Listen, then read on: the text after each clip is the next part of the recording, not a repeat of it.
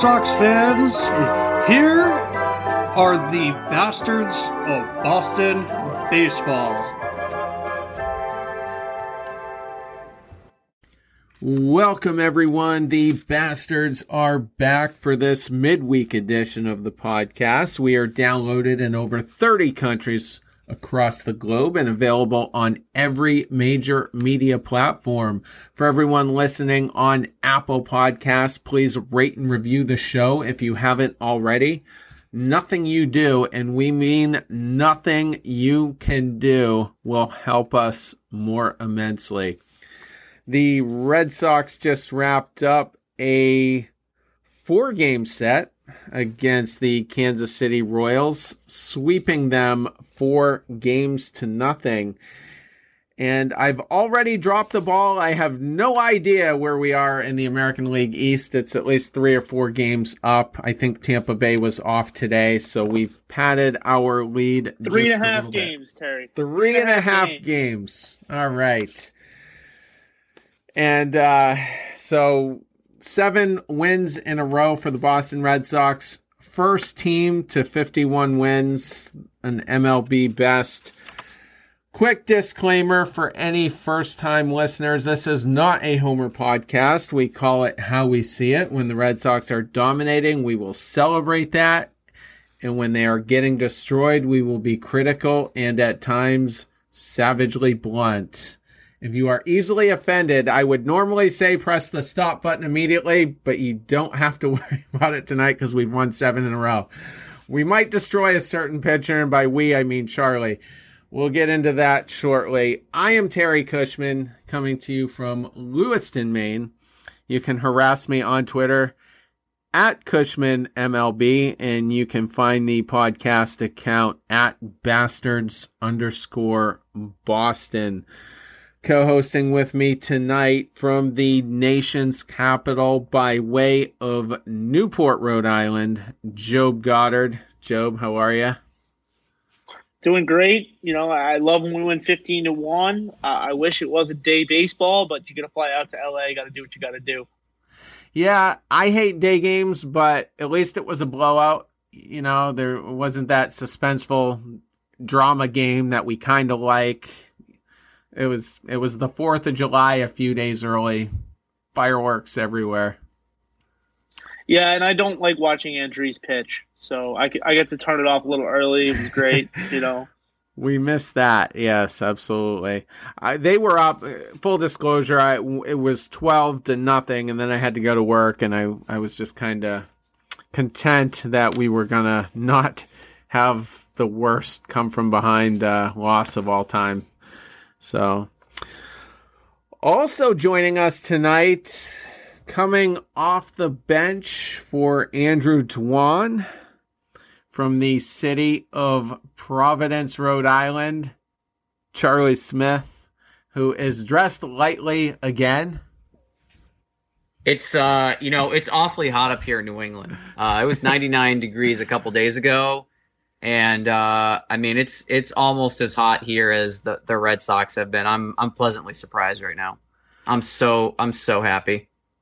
See, the audience doesn't know, but every episode we're connected via Google Meet, which is like Skype, Zoom, whatever. And uh, so they don't see the video, they get the audio, and Charlie is uh, not wearing a shirt. We are assuming he is wearing at least shorts, but um, he's uh yeah, he's he's saying not necessarily. But yeah, so where can they find you guys on Twitter? I'm a mess. I'm a Well, you can find me mess. at JOBMLB. I make the same joke on every show, so this time I'm going to let it go. Um, okay. I'll not, not this time around. I'll say it. Don't send him any job applications. Uh, Charlie, uh, your Twitter handle. Uh, mine is Smith underscore MLB, S M I T H underscore MLB. Pretty straightforward. Pretty straightforward. All right. So, four game set, this time against the Royals. We got the sweep after losing the set to them. Uh, I don't know what, two weeks ago, two games to one. So, very frustrating series uh, last time around. This time, we dominated. Uh, Monday, the Garrett Richards start, we won six to five. Tuesday with Nick Pivetta we won seven to six. A Couple of close games, and then on Wednesday, the Martin Perez start. Red Sox win that one six to two after an extremely lengthy rain delay, and then today with Nathan Eovaldi, they put up 15 runs in the series finale. Uh, they'll be headed to Oakland. We'll cover that uh, preview at the very end. So I got to get something off my chest right now. I kind of hyped it on Twitter. You guys can see it. The audience can't. You'll you'll hear a can opening maybe. Yeah, they can hear that. So what I have here is uh, a ridiculously large can of uh, Arizona fruit punch, and I'm about to be a diabetic. Um, I said, I said about six weeks ago when we had this brutal schedule, I said if the Red Sox are holding their own after this stretch, after a bunch of tough games, I'll finally drink the punch. And my only concern is we got killed both times against the Astros in that stretch, so we'll hopefully redeem ourselves in October. But um, here it is, officially me drinking the punch. It happened. It just happened. Yeah, I'm probably the second most negative on the show. Charlie, number I, one. I give it a week, and Terry will be back to saying this team sucks. Terry's, so- Ter- Terry's going to be throwing the punch at people. Have another sip, Terry. Have another sip. You look younger. Don't spit. Well, I'm gonna be fatter for sure. Um, yeah, I uh, I was two two seventy at the start of last baseball season. Got down to one ninety seven. I'm about two oh eight right now, so put a little bit back on. But I've been behaving myself lately, especially at night, drinking more water. So, anyway, all right, studs and duds. And normally we're all business tonight, a little bit of uh, shenanigans. So we will get down to business right now. Uh, Job, you're going to lead us off tonight. Who is your stud for the series? My stud for the series is Kike Hernandez. Um, I didn't think I'd be saying that, but he went five for 13. He walked a couple of times. He had a couple of home runs. He had a great defensive play in center field.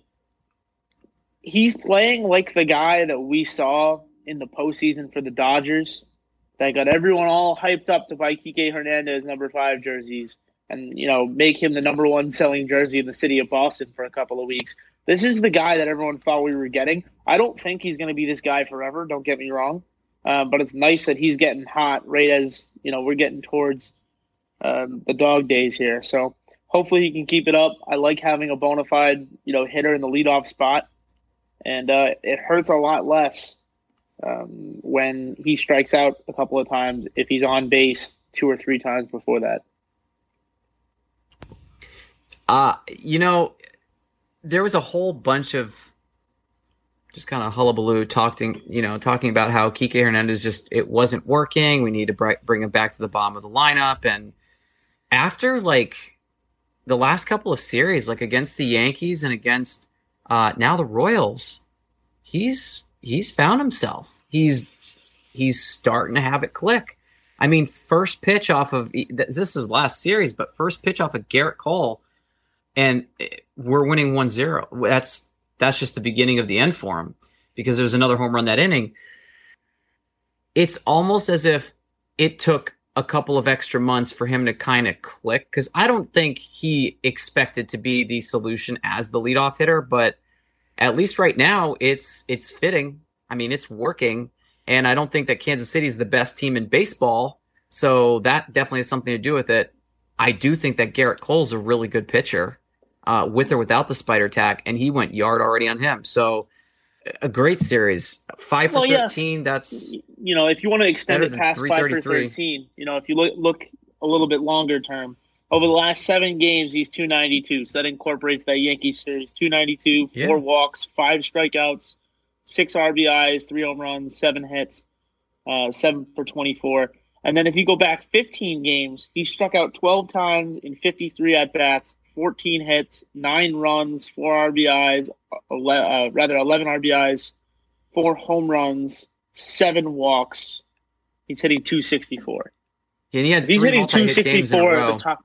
He did indeed. And if he hits 264 at the top of that lineup, and you can put somebody on in front of uh, Alex Verdugo, Rafael Devers, JD Martinez, we're going to score a lot of runs. If you look at some of the numbers, uh, JD Martinez, Xander Bogaerts, and Rafael Devers are, are all top three in RBIs since the beginning of 2018, even with the terrible season that we just watched. If there's a guy on base in front of in front of those guys, they're going to bring him in. So if he can hit 264, this team is a hell of a lot better um, than when he's not in the lineup. Yeah, I'd agree.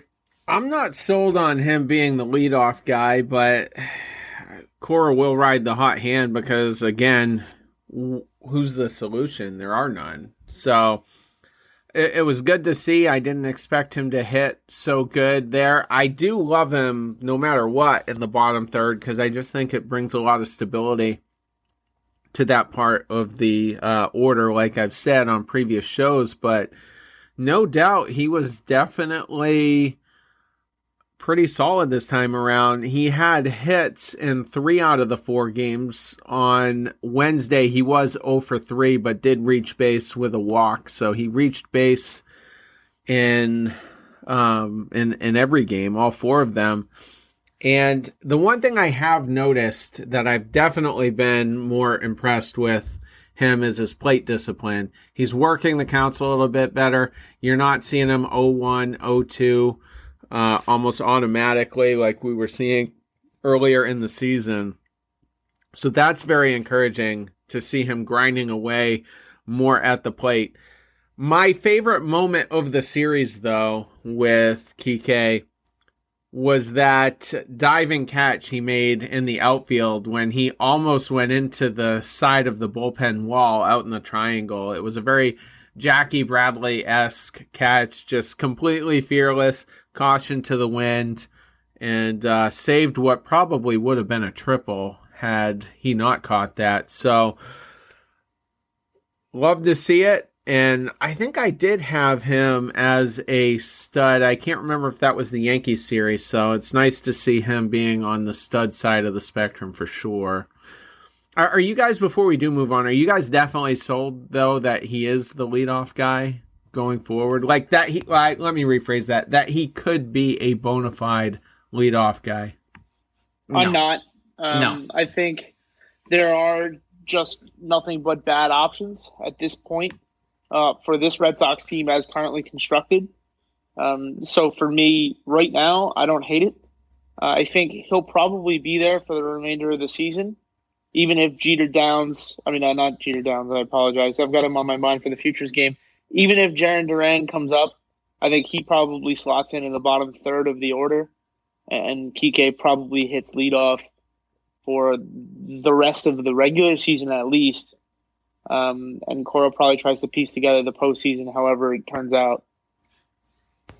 I, I see him going eventually back into that seven slot because you got to go with, um, you got to go with what you know is going to work, and this is just a couple of series, and I, I don't mind him in the leadoff spot, but if you're to ask, I think any Red Sox baseball fan, do you think would you rather have Kike Hernandez in the one slot, or would you rather have Verdugo in the one slot? He's You know? not going to Verdugo though. He, he's made that very clear. Even though we think Verdugo might be a better leadoff hitter, he's made it very clear that he does not want to hit leadoff, and Cora's made it very clear that he's not going to push him to do that. Yeah, Cora has said, I, I've seen him say he just loves the two through five to be in that order, you know, so think, things could change. I mean, an acquisition could still happen, though, that could um, shuffle things a little. Well, you know, Terry, I'm on I'm on the Hunter Renfroe to lead off train. I, I like I like I like to picture Hunter Renfroe at the top of the order, um, very consistently. I think he would be a great top of the order bat. He puts the the bat on the ball, um, and we'll, we'll talk about him, I'm sure, at some point, either during this episode or the next. So I won't get too much into it. Well, it's an interesting concept and certainly not one that gets talked about. So, um, yeah, we we can discuss it. Um, all right. Actually, Charlie, who's your who's your stud? uh, the boy Job over here um, is uh, foreshadowing. So my Okay. stud was was Hunter Renfroe, and it's finally starting to come to fruition about what I said earlier this year about comparing him to Mike Napoli about mashing and whatnot. Once the summer hits and the weather's nice and warm, homeboy is going to be slugging. And in this series, he had three bombs. He had six runs scored, six RBIs. He only struck out a couple times. Um, but he had a similar series as far as hits went uh, to Kike. I think he went five for 14 instead of five for 13. Um, only drew a walk, but you know what? When you're hitting three home runs, the moonshot that he hit, uh, It's still there. dude, that was such a fluid swing. It's still going up. Like they showed, they showed it like still rolling once it like it it left the park. It it possibly if the wind wasn't blowing at all, it might have left Massachusetts. That thing was disgusting. Um, he's finally starting to do it. This is a guy that after the first month was hitting a buck 67 with one home run. The second month he did really well. He's hitting 319, had six jacks. He's super consistent now. He he had six homers, 15 RBIs last month, five homers, 20 RBIs this month. He's scoring more runs. He's getting uh he's hitting just for ridiculous power now. And for someone that had uh, an on base percentage of th- you know 235 the first month, it went to 333 and now 378. You're tipping four now, and for the year you're still you know just under 330. If you can keep doing this, yeah, yeah, I, I don't I don't see how it's going to be a shock to see somebody like this with with 25 to 30 home runs. I mean, You know, he's, I- he's, I look he's at it- I look at it, Charlie, and I say that if, if the All Star game was in August, he's an All Star.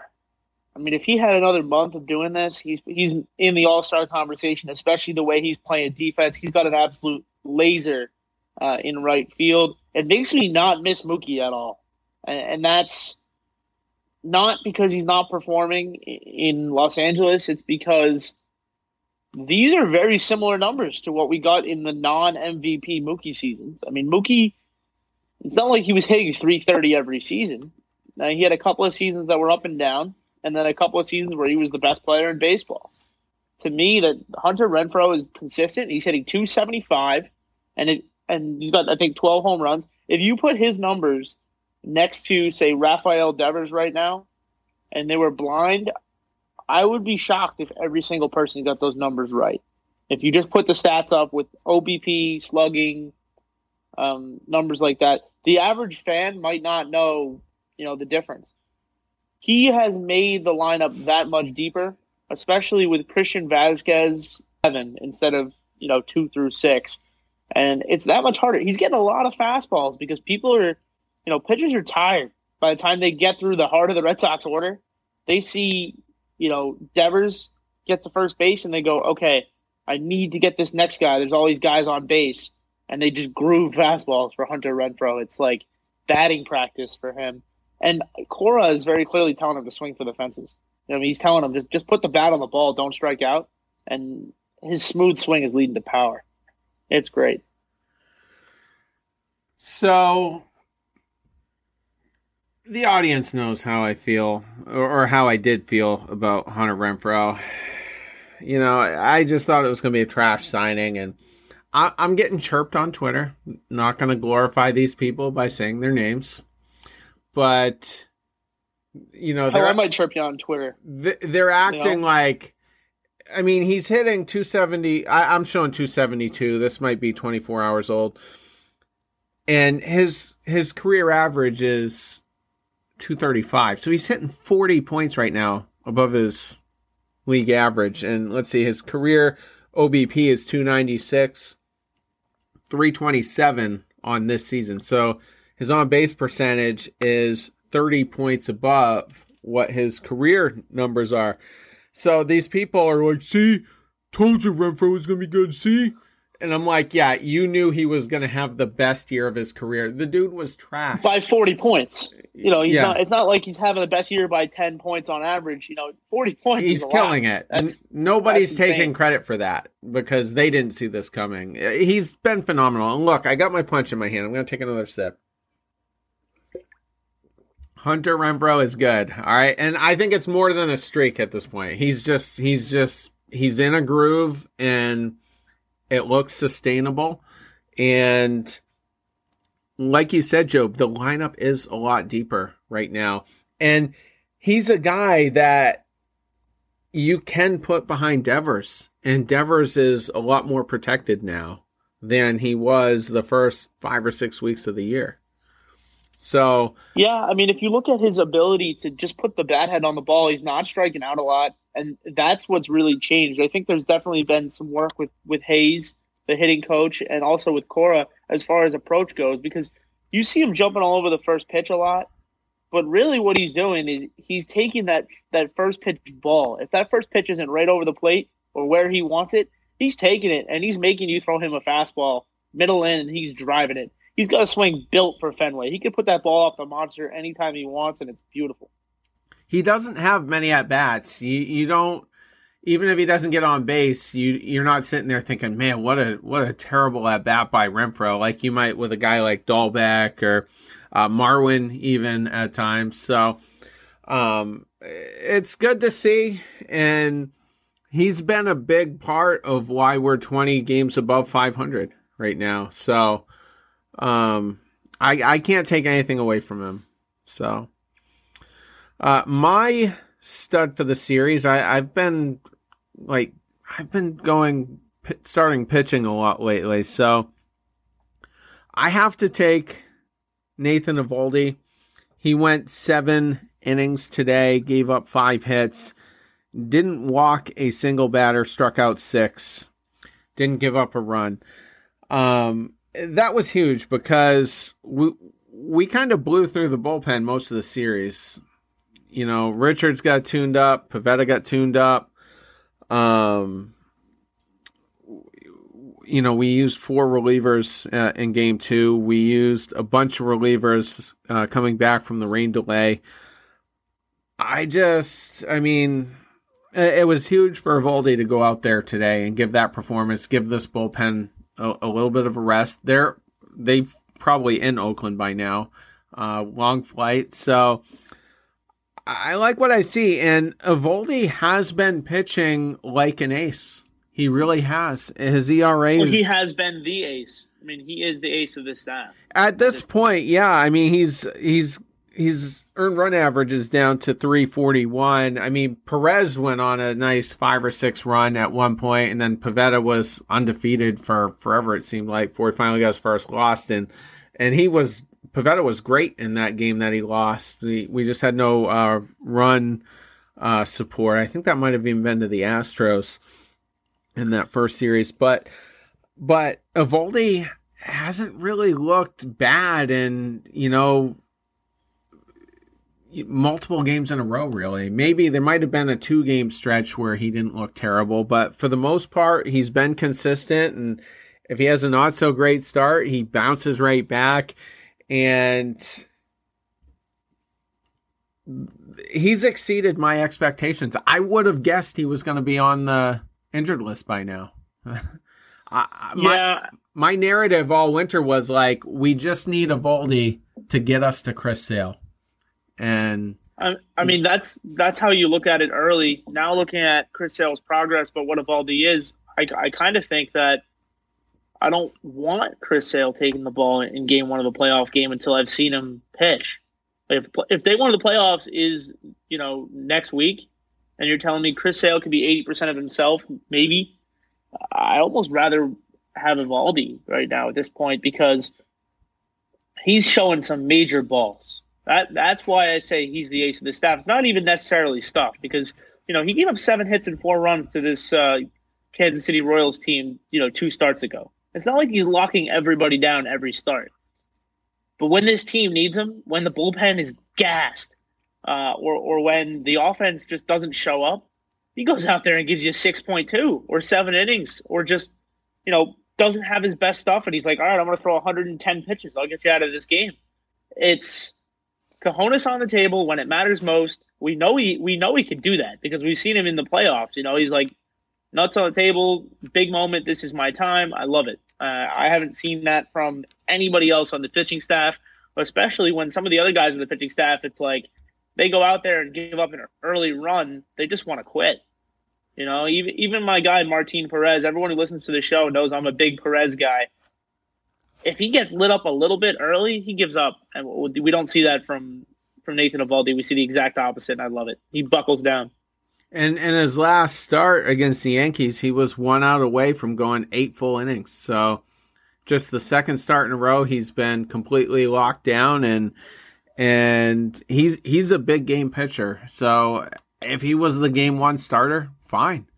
And that could yeah, happen. And he's passing the eye test too. I mean, that's that's the thing. It's not just the advanced statistics or the he's getting lucky behind great defense. Like, no, he's getting ground balls. He's striking people out.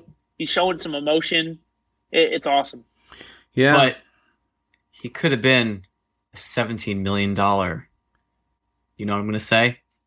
Oh yeah, I know what you're going to say because we had that conversation Reliever. on that show. Oh yeah, and it's funny because I remember thinking the first time I said it, and I know I said it live on the air, and I, I don't regret it, and I don't, I won't deny it because I don't have to do that.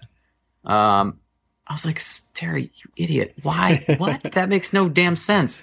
But I mean, he, uh, in in Terry's defense, just because you're getting paid seventeen million dollars doesn't mean you deserve to be a starter. Like I, that makes sense. And given his track record, I made a statement which at the time felt pretty legit because we didn't have a uh, like a proper rotation. We didn't have a good lineup. I didn't think we are gonna do that well considering what we saw for a product last year. And injuries are always a part of the picture. And Eovaldi's usually on the list once or twice. He's been fine. So, like, we've had a lot of things go right this year, which is really good. And I don't want to discount that from the team because this team has been fun to watch. There's been a lot of new names, a lot of new faces. And that's kind of cool too, because it's it's good to infuse the team with new blood. Um, I'm happy to see the things that I'm seeing for the most part. You know, there are a couple things that are frustrating, but Nate Eovaldi doing what Nate Eovaldi does. He has a couple couple duds, but whatever. I, guy's still one of the more consistent men in the rotation, so no complaints. Well, I want to just you know give out a, a, stat for people who don't necessarily follow on Twitter all that effectively, or some of our our older listeners might not be paying too much attention to the Twitter thread. Uh, Nate Eovaldi, according to the advanced statistics, is worth four and a half wins almost on the season. That'd be fourth in Major League Baseball. The guys in front of him Degrom. Uh, I don't have the names in front of me. I had Degrom, Wheeler, Wheeler, and Corbin um, Burnes for, for, the Phillies, and Corbin Burnes, who's Charlie's favorite pitcher in in the history of baseball. Uh, he's he's cheering right now. For those who can't see it, he's got himself on view, but he's going nuts. Um, that is a stat that would be worth twenty six million dollars a year, based on the current rate at which contracts are being handed out to starting pitchers, and we got him for seventeen. So his contract went from being something that we were scared of in the preseason, and it, even before the contract was signed, it was like Dave Dombrowski's doing what? He's given how much money to this guy?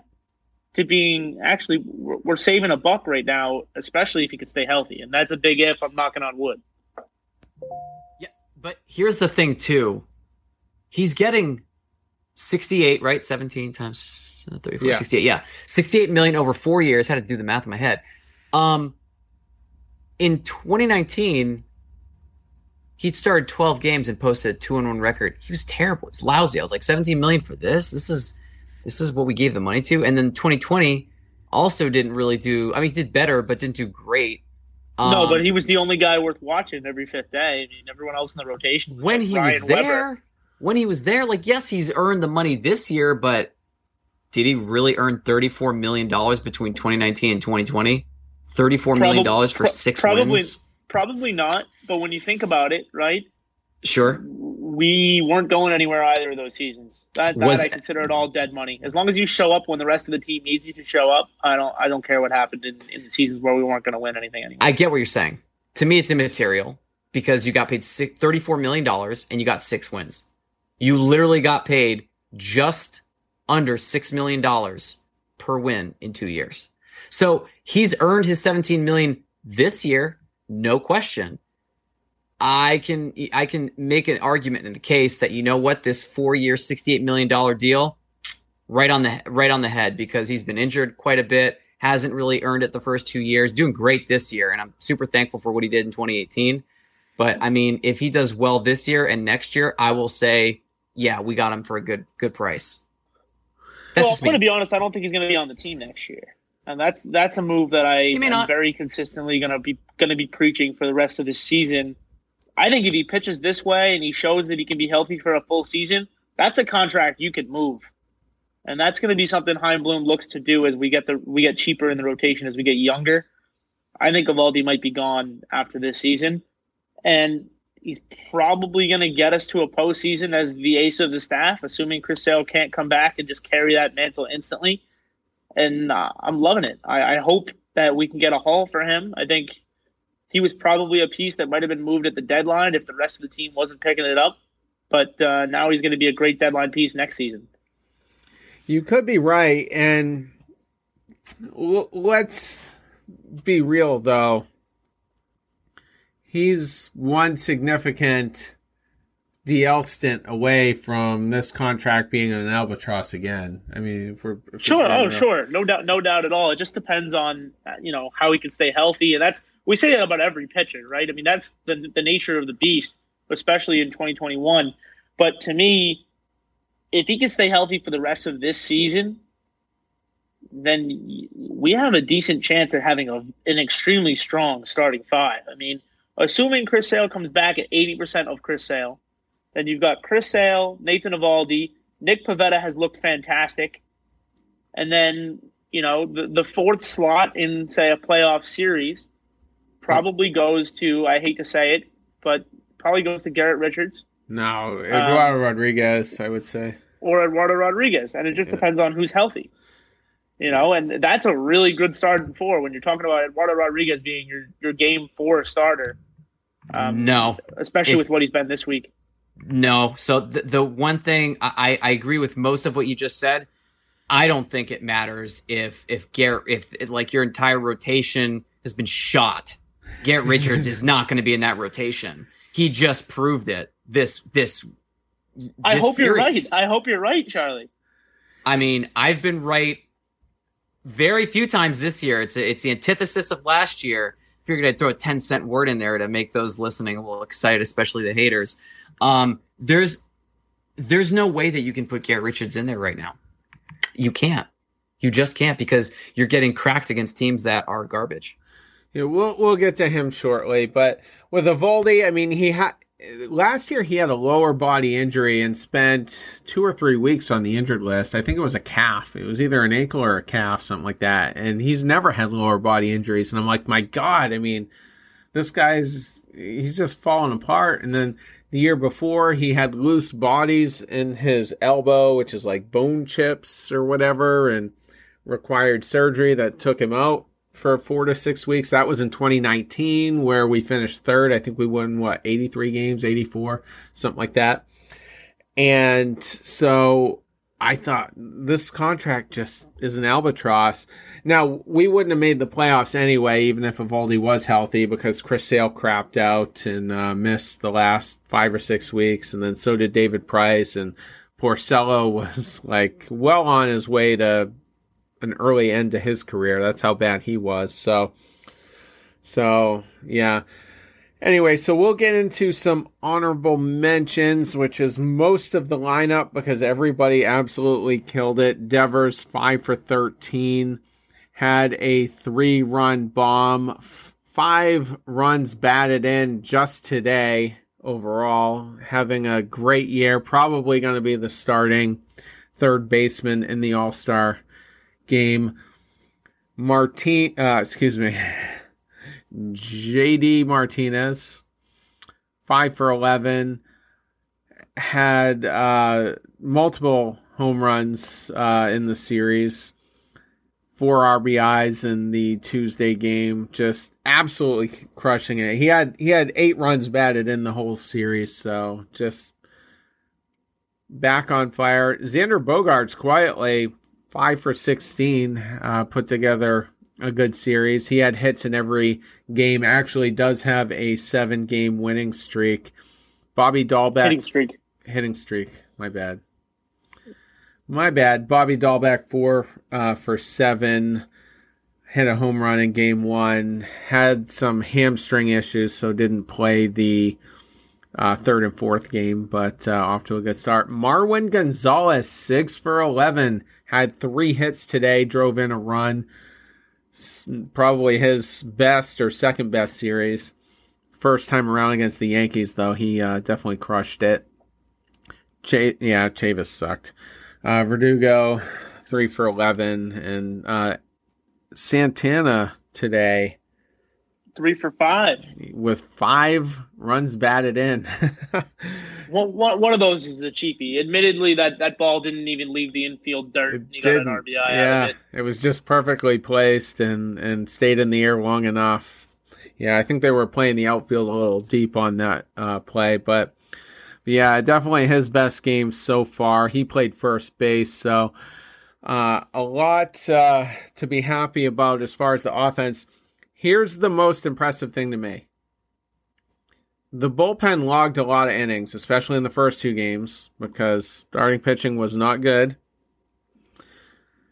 And then, uh, well, even the third game as well. But the bullpen did not give up one single earned run the entire series. Can we talk about the bullpen a little more? Sure. Because I distinctly remember not one, not two, not three, not four, but all five of us idiots were absolute taking a donkey's doo doo all over Josh Taylor. And he has quietly put together 24 scoreless starts. All well, hold May. on now. Hold on now. You're talking to the president of the Josh Taylor fan club, Terrence Cushman. Come on. yeah, he's listening. Don't worry. He's not muted. Two straight months, zero ERA. You throw away the first three games of the season. He allowed six runs and he got torched. He got torched. And we're all like, oh, he doesn't have it. This is not working. Bring up whoever. This is, you know, the left handers just don't have it. 24 straight appearances, hasn't allowed a run. He's registered 11 holds in the last two months including two in this series. His ERA is 1.09. That's microscopic. That's better than good, better than great. There are other teams right now that would be begging to have someone like that close their games. We have him in the bullpen. Like he's our number seven guy, right? He's our seventh inning guy. It's pretty awesome. He's, I mean, you, between him and Ottavino, that's terrifying. I don't want to face either one of those guys. And then you have Matt Barnes doing what Matt Barnes does best, which is just discussing that that dirty man or whatever they called him on the t- on that was weird. That, that was a weird comment they made about about uh, Matt Barnes. That kind of threw me off. I Matt Barnes, feeling, the nasty boy. Yeah, the na- I, I, I, I had to do a mouthwash. I had to wash my mouth out. It felt dirty. Um, it, it, it's just it's unreal. But now it's like everyone is starting to click and I will say this much. I do find it interesting that Nate Eovaldi had the game that he did without his usual catcher. Well, hold on now. He's had two games in a row now where he's been awesome with Wong behind the plate. The last two starts. Right. He's exactly what I'm Wong, saying. And Connor Wong has been fantastic behind the plate for him, even though he went one for five. I don't care about your bat if you can keep the pitcher to allowing zero runs. I don't. I, I agree with you. He he shut down the Yankees, and then he shut down the the Royals today with Connor Wong, who we know based on you know reports he worked with Eovaldi in the offseason. Like they are are close friends. They work together in the offseason. They're familiar with each other. Clearly, Christian Vasquez is not the right catcher for Nathan Eovaldi. This is it's pretty awesome watching Wong work with you know. How long have you been sitting so on this information? How long have you been sitting on it? Uh, about three kidding. hours. Yeah, it, it's it was unreal. Like I, I unfortunately because of work, I had to just watch highlights, and I get like friends coming up, like, "Hey, did you see what happened? We're winning by like seven. Hey, we're winning by a couple more now." I was like, "Dude, that was the score now." Was it like 11-0? They're like, "Close." 13. I'm like, oh, great. awesome. That's fantastic. Seriously? Like, yeah, they've they scored almost half their runs in the last game of the series. They outscored Kansas City by 20. It's insane. So I don't know. I, I, I'm I'm struggling to figure out which reliever I like the most. Matt Barnes is definitely your ninth guy. But you have Sawman, you have Ottavino's cracking it, Whitlock's in there. I'm happy to see Matt Andriese did well tonight. It, it, but Terry already said it. The relievers were on fire. It didn't matter who was pitching; they all did well. Yeah, a, an unearned run got scored with Andriese out there, but um, another thing I want to say is the Red Sox are eight and two post sticky stuff. So in the post sticky stuff era, we are eight and two. Reason I'm pointing that out, Matt Barnes had one of the highest spin rates in the league. So he was on everybody's radar as a guy who could potentially completely fall off a cliff if once that got taken away, and that has not happened. And he's been extremely solid, extremely nasty, as Dave O'Brien awkwardly said. And so bullpen's been fantastic. Let's go into the duds. Probably won't spend a ton of time on this for obvious reasons. It was a sweep, but Job, who was your dud for the series? Well, we got into a little bit already.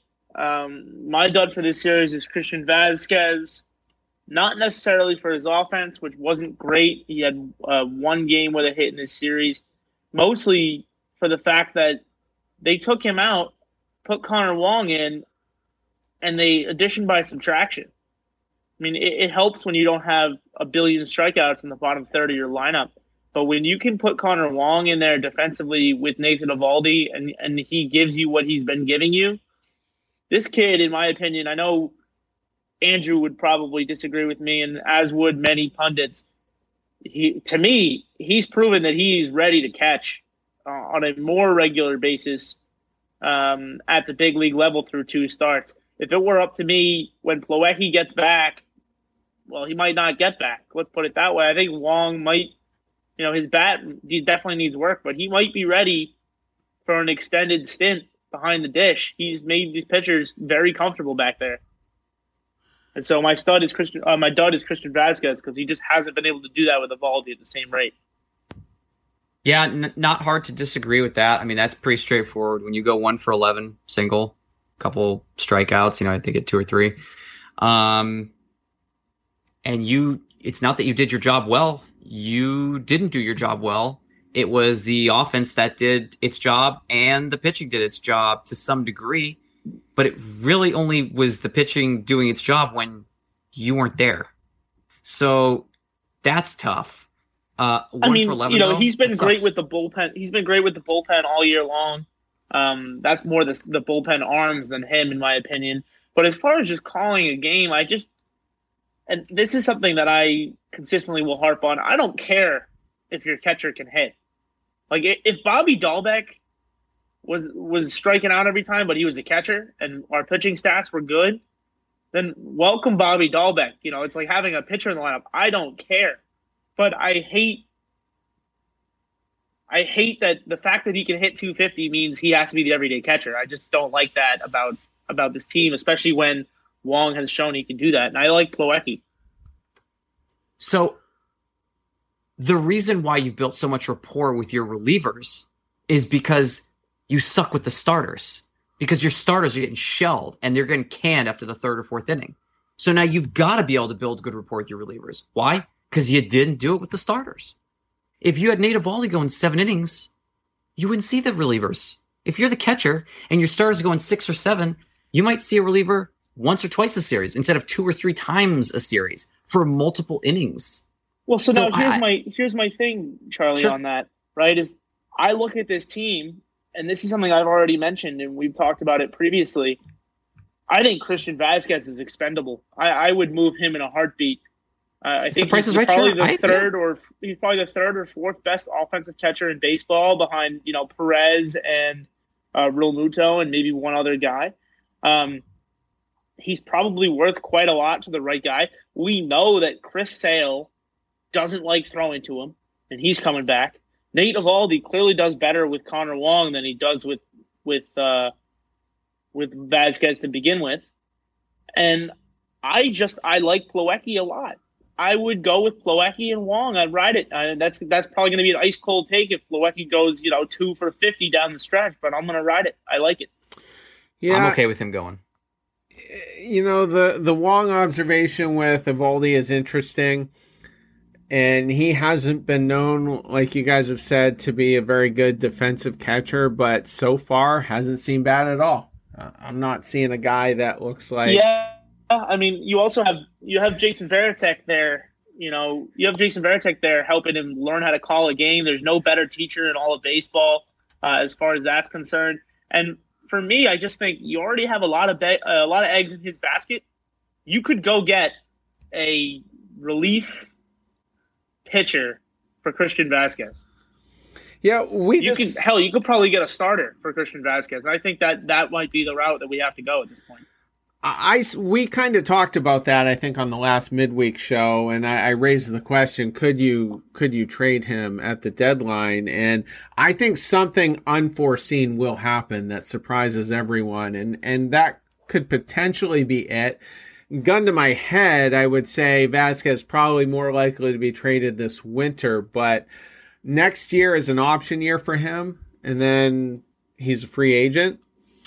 And I think Chaim Bloom would like to capitalize on that and, and, move him a year early and maybe get a nice prospect back. I'm assuming that would be a top 11 through 15 type guy, maybe top 20, not sure.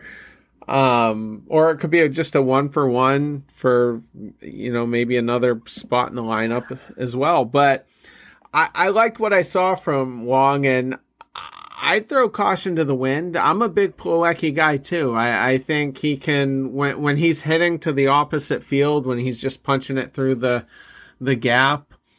He you know he's a he's a pretty steady hitter. He's got that veteran presence.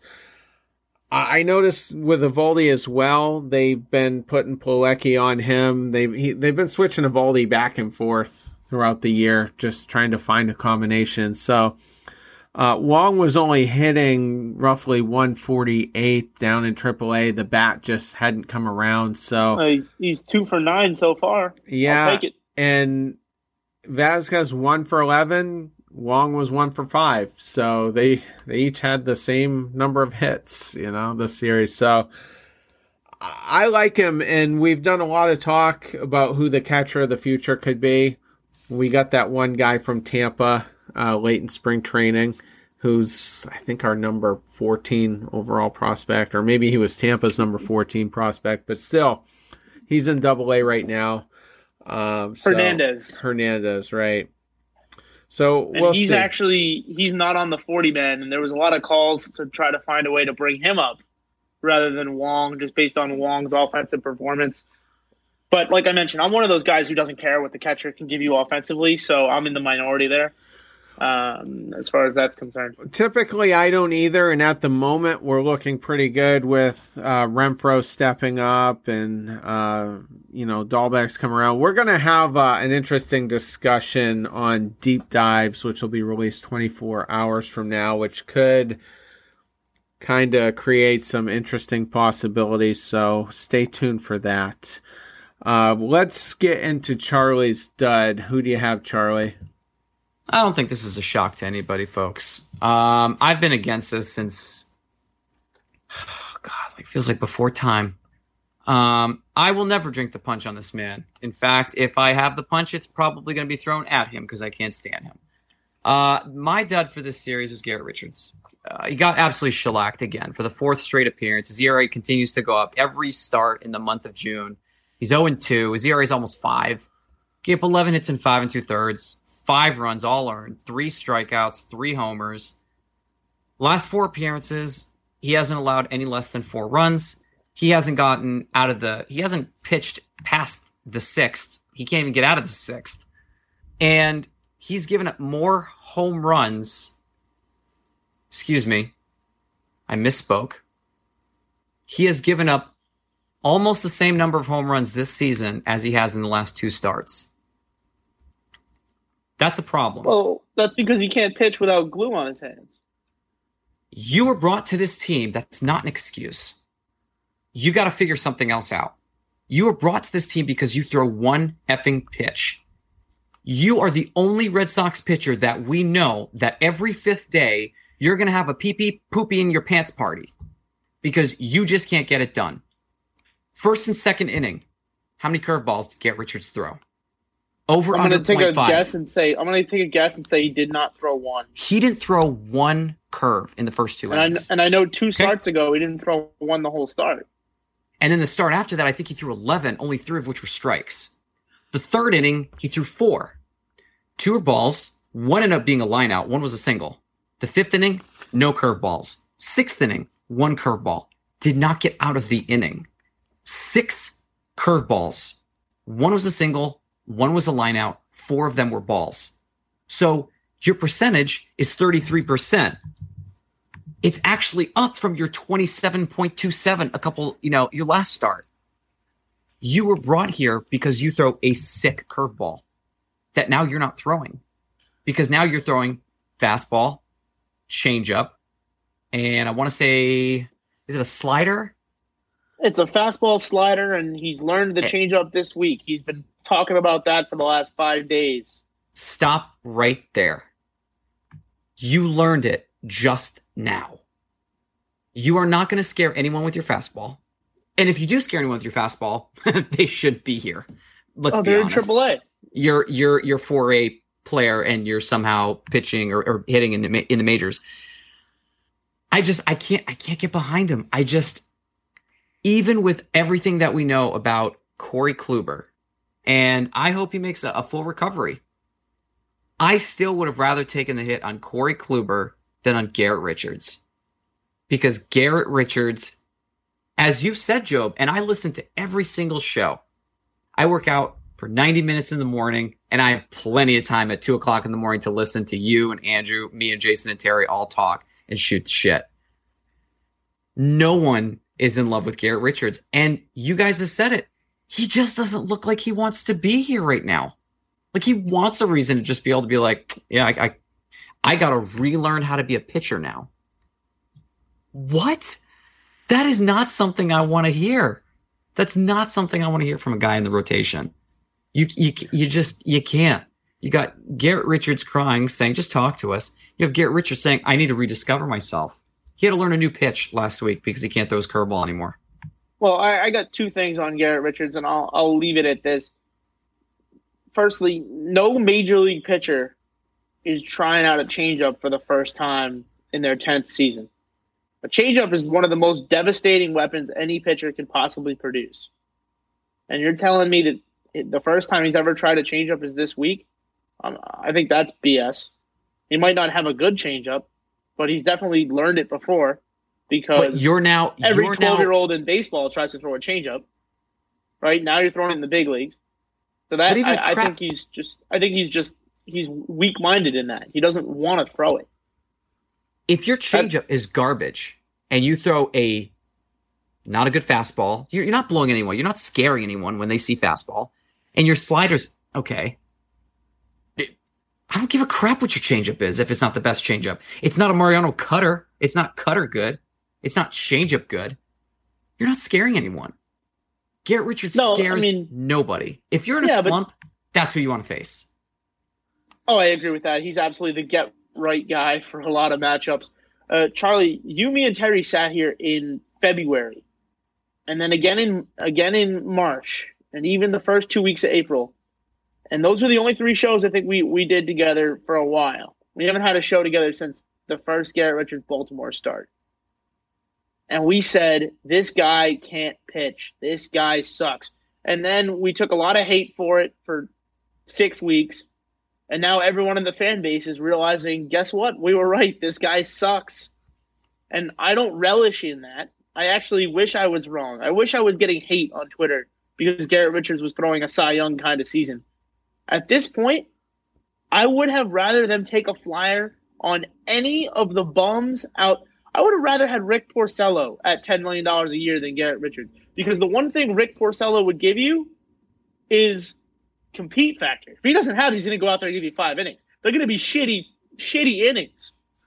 Pardon my French, but at least he'll throw. Garrett Richards looks into the dugout after every pitch, like, "Come get me, Alex." And Alex Cora, to his credit, left him out there to rot. He said, "No, figure it out. Learn how to compete. You suck." Yeah, I And mean, he's been honest about that. he's a Richards is just such an unlikable guy, and he just kind of comes off as condescending, and he's not graceful when he, he really needs to be humble. And You know, he's like Buchholz at the end. He, he's Yeah. really he's Buchholz at the end. People want to compare him to David Price. David Price had some talent, as did Clay Buchholz, but he whines like Buchholz at the end. It's brutal. Yeah, and even when he was on the sticky stuff, even when or whatever he was using, uh, I sunscreen and rosin that might have been his concoction by the sounds of it, but even when he was on that, he had moments where the game could have went sideways and a five spot could have been put up and then we would have got destroyed. So he weathered the storm pretty good, and I feel like he, he got away with quite a bit during that stretch. And then this time around, the offense bailed him out. The offense bailed him out. He gave up three home runs in the first two innings. And I thought, oh my goodness. And I was so bummed because that particular night, Monday night, I was just so looking forward to a quiet night of hopefully competitive baseball. And we got buried early and then the offense came back. You know, Hernandez had a home run. That was Renfroe's two home run night, and we just kind of roared back, won the game six to five. Sawamura, Taylor Barnes came in after him. What? Well, I, Ottavino is obviously great, but those are three guys that could come in and potentially hold that one run lead, and they did. So I mean, Sally Moore was in there in what the fifth inning. I mean, that's the, the really early. Maybe it was the fourth inning. Even. no, it was the sixth actually. Yeah. Sixth inning. Oh, okay, so to me, it's just I hate him so much that now I'm I'm picturing him retiring the dugout so early.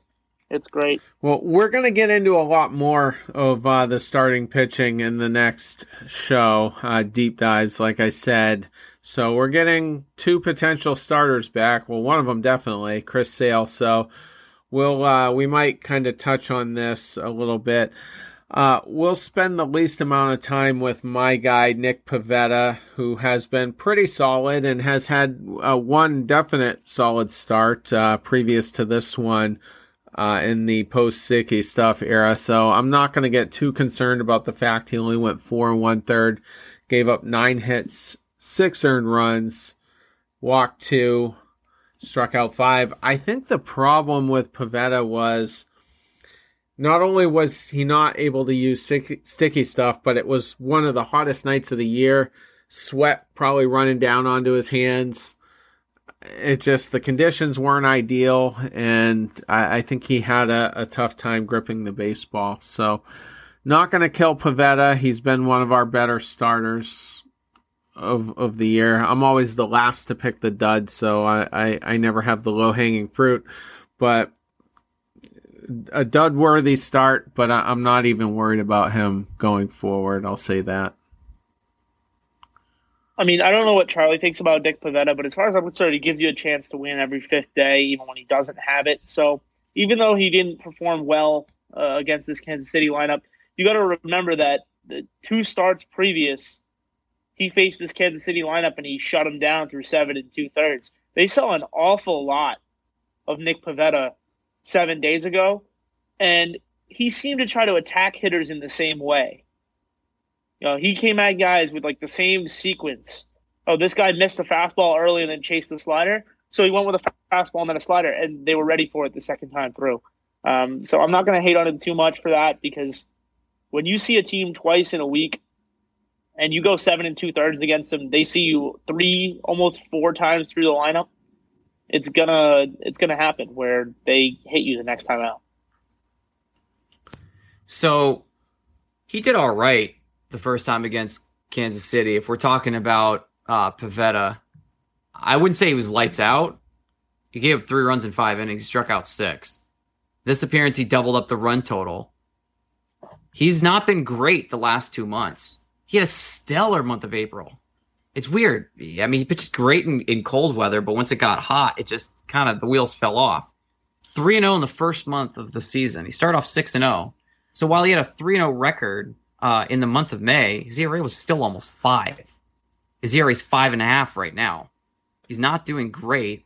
He's only had he's had two quality starts. He had the the dumb appearance against Tampa Bay where they pulled him out after 100 pitches, um, where he had a no hitter going. I don't think he would have actually had a no hitter, and I think that regardless of what people say, they the right choice was made. The right decision was made. You don't you're not going to put someone like that in longer. You don't you don't want to risk the injury, especially if once it gets cold again, maybe he's just better in the cold weather.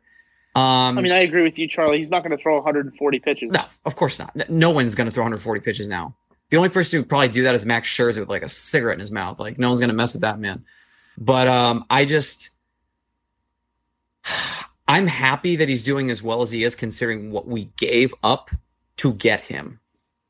Literally, one player because the other one already came back to Boston.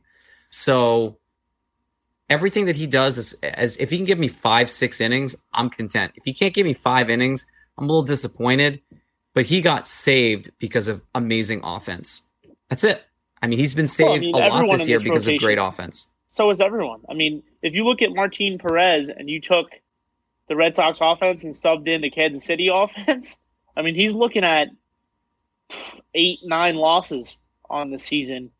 And instead, I don't even know what his record is now, but I guarantee you that he's got a lot of no decisions that would be losses because the Red Sox offense picks every one of these guys up. Well, I mean, Pivetta's ERA is now 4.43, so you know that that six spot definitely uh, inflated that, and he's been knocked around for six runs in at least one other start as well. So I, I think he's pitched better than what his numbers indicate, but like I said, I'm not too worried about it. By the end of the season, he's going to be one of your back end of the rotation guys, so you're gonna you're gonna take him, you know, every five starts regardless. So, uh, moving on because we are at the one hour mark, so we'll cruise right through this series. Red Sox going to Oakland Friday's a 9:40 start. Uh, brutal for those of us who work Saturdays, and then Saturday it's a 7:15 p.m. start, and then Sunday a 4:07 start. Fourth of July though, so people probably be at barbecues, getting ready for fireworks. So not sure how locked in everybody's going to be with these wonky start times, and then given the holiday. But game one, Eduardo Rodriguez versus Frankie Montas both these guys been struggling at points throughout the season, but I think Rodriguez is kind of rounding into form. He's coming off a couple good starts, so I hate the fact we're in Oakland because they seem to tune us up every time we go out there. But uh, at face value, I kind of like Rodriguez in this start. Terry, you stole my line. I've been saying he's turning a corner for like five, six shows in a row. okay. And it's good because this time I wasn't going to say it. I'm going to say, actually, I think we lose this game. Um, oh. You know, the offense, 15 runs today. They're going to be tired. They're flying across the country. Um, after They flew across the country today after that game to then face Oakland tomorrow at the end of a, a brutal stretch. I really think this is probably a, a game where – we lose to Oakland, it won't be by much, but it'll be just enough to be frustrating. Um, and we'll be in it the whole time, but I think we lose this game. So, Erod's been struggling. Montas has been struggling, but the offense isn't. And if Erod can give you five plus six innings and he allows four or five runs, but you score eight, I'm pretty sure the bullpen will be able to save him.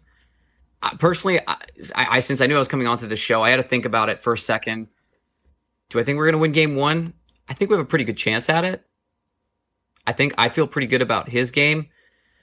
Not so much about matchup number two, but I think there's a fair case to be made that they could take two out of three overall. All right. Well, Job's on mute.